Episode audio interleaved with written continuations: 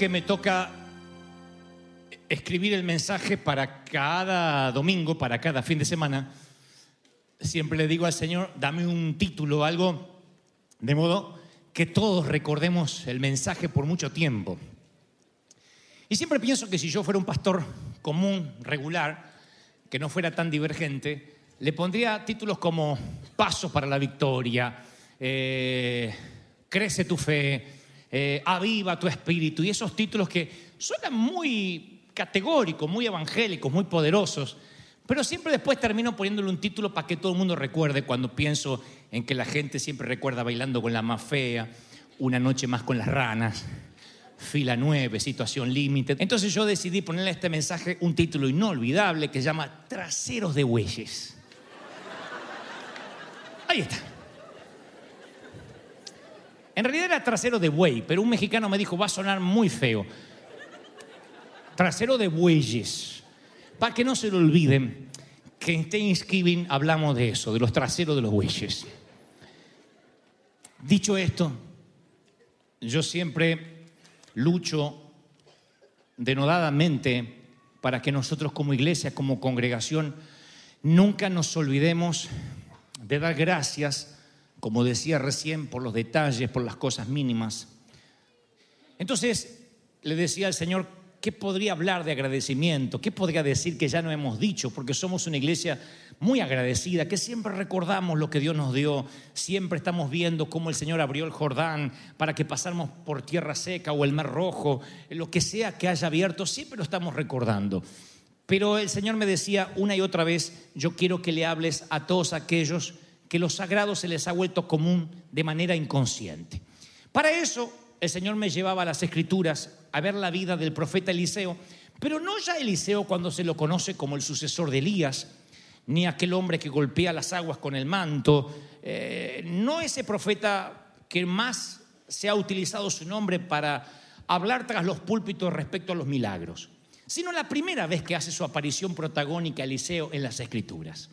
La primera vez que aparece en la Biblia es un simple obrero, un boyero, alguien que está llevando un arado delante. Es la primera vez que lo vamos a ver. Y la Biblia lo describe así en Primera de Reyes 19, 19. Dice, había 12 yuntas de bueyes en fila, o sea, 24 bueyes, y él mismo, Eliseo, conducía la última. O sea que había 24 bueyes y a lo último de todos los bueyes estaba él trabajando. Esta es la primera aparición protagónica pública en la cinematografía de la vida de Eliseo. Cuando vemos a Eliseo, si uno entiende un poco la tarea que está haciendo, uno ve que no solo tiene pegado su propio sudor, sino que también se le pega el olor que despedían los bueyes, el sudor de 24 bueyes que están delante de él. Está tragando polvo, tose, tiene estiércol pegado en su cabello, mucho olor a estiércol, obviamente de los bueyes. Cuando uno se pasa arando todo el día, los olores y el escenario siempre son los mismos. Si uno tuviera que ver la agenda o podría husmear la agenda de Eliseo, diría, lunes, mirar traseros de bueyes. Martes, seguir mirando traseros de bueyes. Miércoles, algo diferente, traseros de bueyes. Jueves, voy a relajarme un poquito en internet, traserosdebueyes.com. Viernes, el chef me preparó un menú, trasero de buey entortillado, no sé si existe la comida. Así que yo creo que cuando vemos la vida del profeta, que todavía no es profeta, insisto, lo único que se destaca es sudor, mal olor y un trabajo ordinario, común y corriente. Esa es la vida de Eliseo. No hay algo que llame la atención. Traté de hurgar y ver si había algún dato más por lo cual Dios pusiera la vista en él o el profeta Elías se detuviera en él y no encuentro ni una sola situación que dijera algo diferente más que era un hombre que estaba arando, un hombre tras trasero de bueyes. Sé lo que estás pensando, el trabajo duro no es malo, trabajamos duro todos, de alguna u otra forma. Trabajo duro no necesariamente es el trabajo que demanda fuerza bruta. Trabajo duro puede ser aquel que tenga que hacer cálculos todo el día, que tenga que diseñar, que tenga que estar eh, escribiendo un plano, redactando una carta, lo que sea que te haya tocado hacer, siempre es un trabajo duro si lo haces con diligencia, con poco descanso, y de alguna forma son tus bueyes.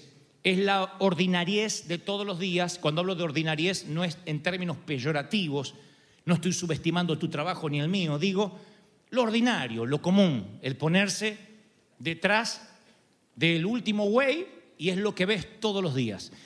Ir tras el trasero de bueyes, yo lo, lo, mm, lo grafico como el levantarse todos los días y ver que la rutina no cambia, tener que bajar siempre la mirada y no perder la vista del arado, arrastrarte tras el último buey y no perderte de ahí.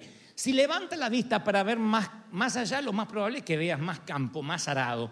Pero lo más probable es que si no quieres descuidar tu trabajo, tengas que observar los traseros de la última yunta de bueyes que te corresponde. Y ese ha sido tu trabajo por años.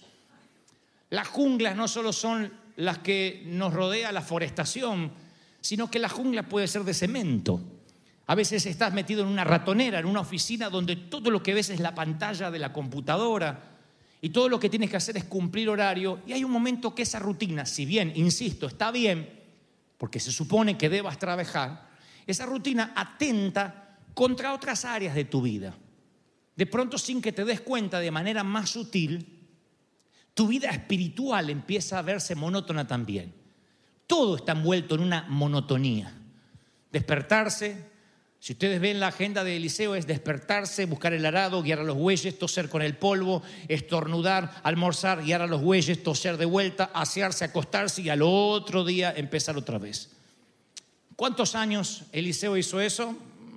La Biblia no lo dice, pero creo que no es alguien que empezó ayer. La Biblia lo diría. Apenas Eliseo comenzó con los bueyes, Dios lo rescató de ahí. No, tal vez este hombre lleva 5, 10 años 20 años, tal vez sea el oficio de toda la vida. Él solamente ve traseros de bueyes y es su vida monótona. No hay otra vida diferente a la que él ve. Y este mensaje va puntualmente para todos, porque todos nosotros hemos pasado por esos momentos donde no le encontramos sentido a la semana, ni al mes, ni a un año entero que se nos está yendo. Y sientes que no avanzaste, sientes que te agotaste, que te cansaste, pero estás en una bicicleta fija. A lo mejor bajaste de peso, pero no llegaste a ninguna parte. Cuando se trata de un gimnasio es maravilloso, pero cuando se trata de la vida es atroz, es patético no avanzar, estar en el mismo lugar estancado. Insisto, el trabajo duro no tiene nada de malo, pero yo estoy hablando de ese tirano llamado lo conocido, llamado la rutina, esa tiranía de la rutina que todos los días nos va quitando las ganas, la pasión que antes teníamos, las ganas de levantarnos.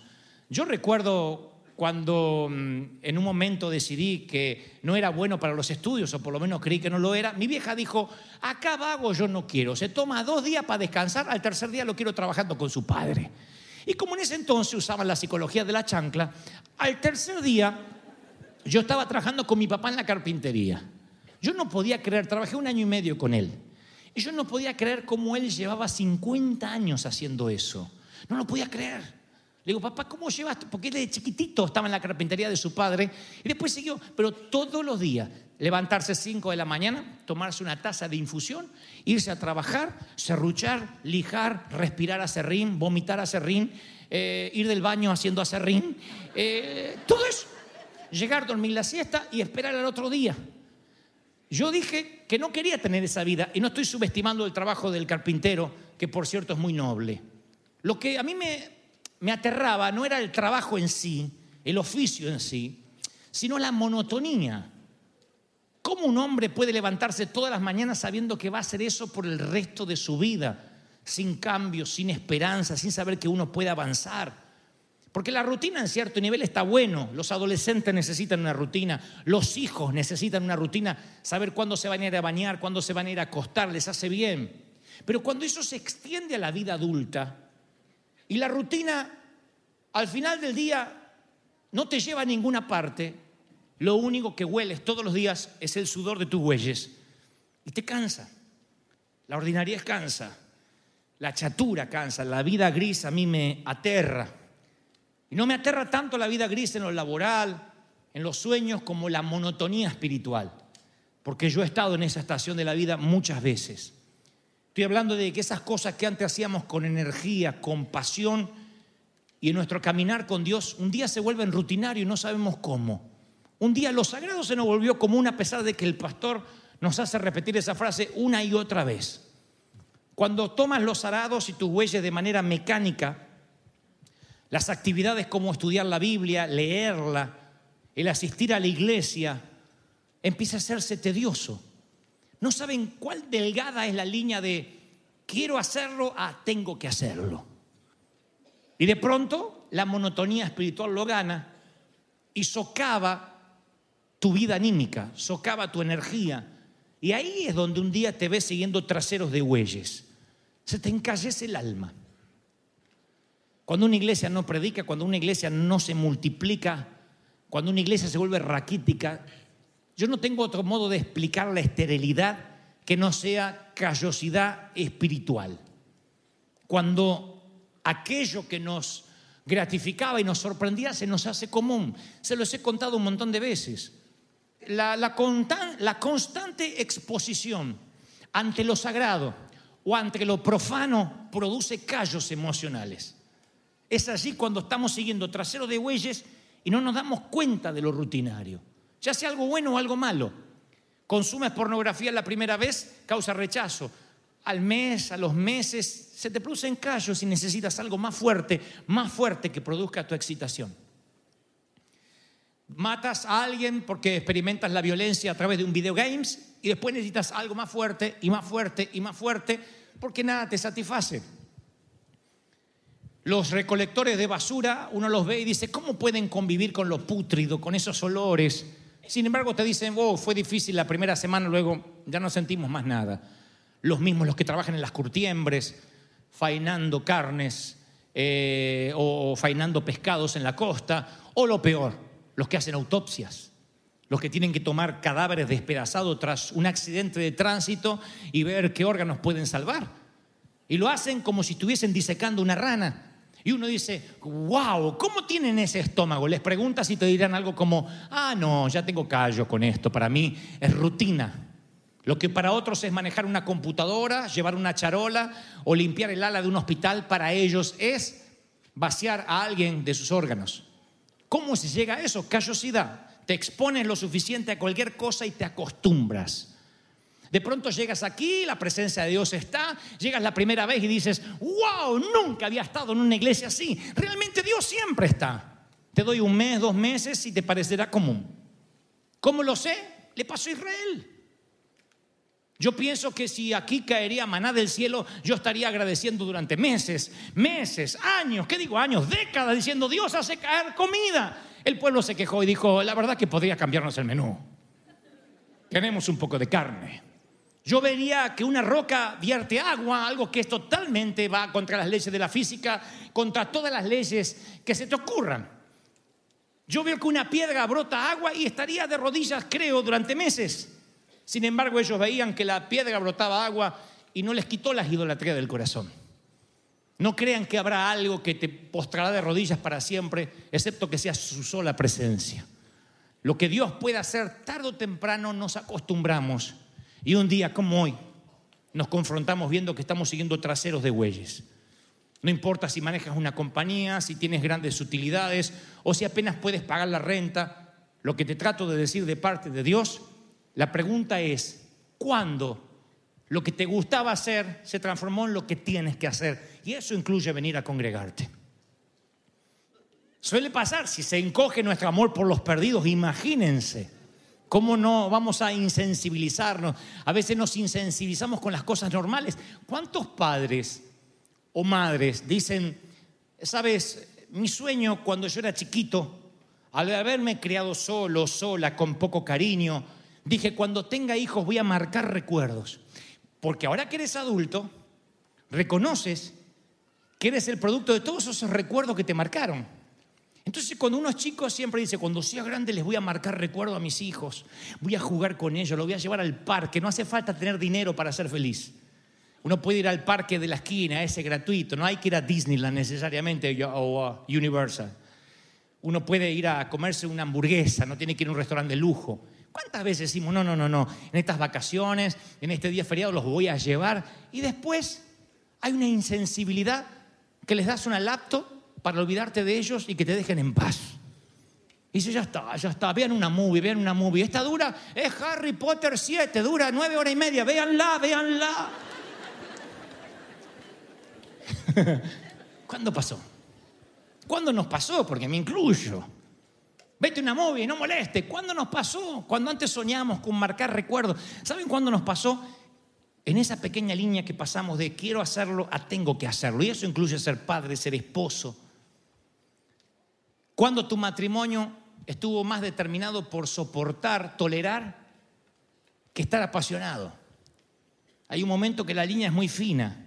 Y decís, bueno, gracias a Dios nos toleramos bastante bien.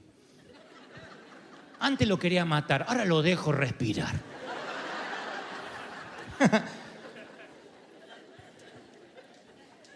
y tu matrimonio, tu vida, tu familia, ¿qué es? Seguir traseros de bueyes. Y te engañas, dice que eres feliz, no lo eres. Simplemente te hiciste de una rutina y no quieres salir de ella.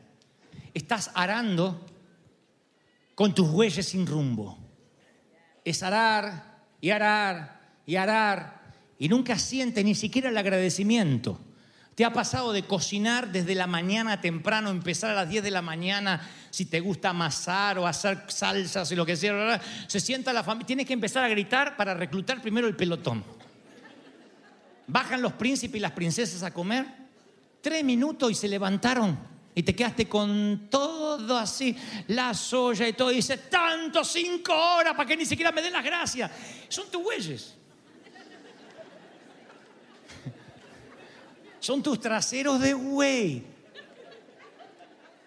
Ahora no está mal, porque yo creo que todos sentimos esa ingratitud cuando los hijos, cuando los cónyuges dan por sentado. Hay esposas que dan por sentado el trabajo del marido y dice, bueno, acá todo se paga, de alguna forma se paga, como que el dinero naciera de, debajo de la alcantarilla.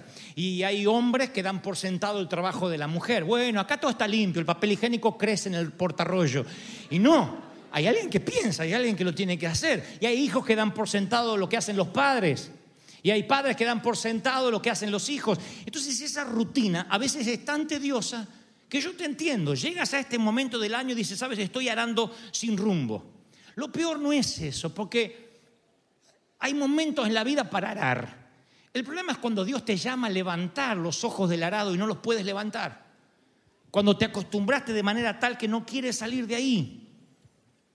Y a esta altura del mensaje, yo sé que tienen la mayoría ganas de suicidarse en masa y decir, bueno, pero dime rápido cómo dejo de mirar trasero porque ya estoy muy desalentado. Yo tengo una palabra de parte de Dios. No vas a vivir en mediocridad. Tú, tu situación, me dijo el Espíritu Santo al darme este mensaje, es totalmente reversible. No tienes que vivir irritable ni frustrado. No vas a arar. Tus tiempos de arar sin rumbo se terminaron o se están por terminar ahora, esta tarde. Dios va a cambiar tu vida tal como la conoce. Ahora sí, aunque sea en fe, dígame, amén, lo estoy recibiendo. Va a cambiar. Yo tengo esa buena noticia, porque no te voy a dar la, la patología sin darte la terapia. Tengo una buena noticia, tu situación es reversible puedes cambiar a una vida mayor. Eliseo está mirando no sé cuántos años trasero de bueyes, pero ahora los interminables días de arar sin rumbo se están por acabar porque a sus espaldas aparece un llamado divino. Y lo mismo que Elías le va a decir a Eliseo, hoy Dios te lo va a decir a ti. No importa lo aislado que estás en el medio del campo o en el medio de la ciudad. Dios ha visto cómo marcas tu tarjeta, cómo te levantas a la mañana, cómo mandas tus chicos al colegio, cómo preparas el desayuno a las apuradas, cómo a veces te vas a desayunar. Pero el Señor me dice que te diga que Él va a arrancar de raíz la tiranía de lo conocido, va a hacer añicos la rutina y te va a dar una vida extraordinaria, o sea, fuera de lo común, fuera de lo ordinario. ¿Lo estás creyendo, sí o no? La pregunta es, ¿quieres cosas mayores, sí o no? No, no, no. ¿Cuántos quieren cosas mayores? ¿Sí o no? Se acabaron los días de mirar trasero, se acabaron, se acabaron. Ahora, ahora, ahora les voy a mostrar un ejercicio profético que voy a hacer yo para que vean. Pero quiero dejar esto en claro. Cuando digo que se acabaron, no es que vas a dejar el trabajo, vas a dejar la rutina o los estudios. Porque una buena rutina hace bien. Lo que trato de decir es que va a cambiar tu perspectiva de la vida. Un pastor me enseñó hace muchos años, dijo, el día que descubres tu propósito, ese día nunca más vuelves a trabajar. Porque lo que haces ya no es un trabajo, lo haces con pasión. Cuando tú sabes que eres José, aunque te toque una temporada en la cárcel o te toque una temporada en un foso, sabes que tarde o temprano vas a decidir los designios de la nación. Alguien tiene que recibir esta palabra y decir, yo lo creo. Si está Furron ahí, que lo vamos a usar de, de Eliseo hoy. Entonces, está ahí Eliseo, él no está esperando nada y de repente, ahí va. Y le cae un manto de gloria, un manto que dice, Eliseo ni sabe lo que está pasando, está trabajando, pero el manto no le deja ver más los bueyes. Y dice la palabra que cuando el manto de, Elías, porque eso fue lo que hizo Elías, le tira el manto y cuando este ve que le cae el manto, harto de mirar traseros de bueyes durante años, dice la Biblia, apenas Eliseo siente el manto, corrió hacia Elías. No esperó el lunes, no esperó enero, no esperó febrero, corrió hacia Elías. ¿Cuántos van a correr esta tarde? Corrió, corrió, corrió. Aleluya. ¿Cuántos van a correr hoy? ¿Cuántos van a correr? Alguien tiene que decir, amén. ¡Wow!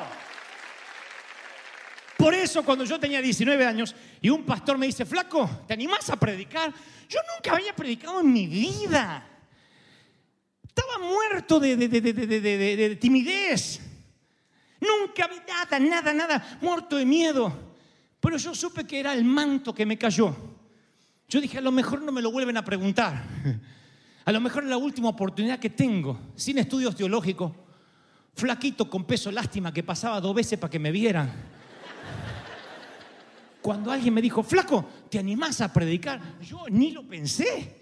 Dije, si no me lo pregunta más. Y yo me acuerdo que corrí dije, sí, sí, sí. Y fui armando el mensaje mentalmente mientras subía las escaleras que me llevaba al stage. No tenía nada, yo no, no sabía nada, se me mezclaron todos los profetas. De verdad le prendí una zarza a Noé, subí a Moisés al arca, eh, un burro se tragó a Jonás y lo vomitó en Sodoma. Desastre. Y la gente como que no sabía, decía, mira, oh, era, un, era un burro el que tragó a Jonás, oh, aleluya. Pero yo sentía que algo había cambiado en mí. Yo sentía que los tiempos de mis bueyes habían cambiado y después tendría que pasar muchas cosas duras, muchos desiertos, pero había cambiado algo en mí, era libre. La famosa novela que leí cuando chico, La cabaña del tío Tom, todo se reduce a una frase del viejo esclavo que en cierto momento, cuando uno de sus últimos amos lo castiga al punto de lacerar sus venas y dejar casi al rojo vivo sus propios intestinos de los latigazos que le daba, su amo le dice, Tom, no sé por qué maldita razón no puedo hacer que tus ojos cambien, que cambie tu mirada. aún veo rebeldía dentro de ti. Y Tom le dice, no, soy tu esclavo, haré lo que digas. Él dice, no, necesito quebrar tu espíritu. Y Tom le dice, solo podrás tener mi cuerpo hasta que me muera. Pero por dentro soy un hombre libre y eso tú no lo vas a cambiar. Cuando uno compra su libertad, eres libre de la cautividad. Eres libre. Y yo quiero que se vayan con la sensación de libertad. ¿Están recibiendo esta palabra, sí o no? Yo quiero que te vayas con la sensación de libertad. Yo quiero que digas lo que Elise- Elías le dijo a Eliseo, tú no naciste para mirar traseros de bueyes, tú tienes, fuiste elegido para una vida mejor. Dios tiene algo diferente para ti. Tienes que decir, yo quiero cambiar, yo quiero redireccionar mi vida en todo sentido. Que experimentes cambios en tu vida y que digas, yo quiero cambiar. No tiene que ver con que Dios haga un milagro, ya el manto cayó. Porque eso es lo otro. No es que hoy voy a orar para que te caiga el manto. Si no hubiese caído el manto, no estás acá. Estás en esta iglesia escuchando este mensaje porque hubo un manto que cayó sobre ti, un llamado. Dios dijo, eres mi hijo. No tienes que morir como creíste que ibas a morir. ¿Lo están creyendo, sí o no? Y ahí cambias de vida, cambia de perspectiva. Eres un hombre libre y cuando o una mujer libre y cuando eres libre, tu vida cambia. No te prometo que mañana no subas al freeway o que otra vez no tengas que levantar los calcetines de los mamuts o que no sientas la ingratitud de haber cocinado toda una mañana para que coman en tres minutos o que no tengas que volver a la ratonera otra vez hacer el trabajo por el que te pagan tan poco. Quizás tengas una larga temporada todavía allí.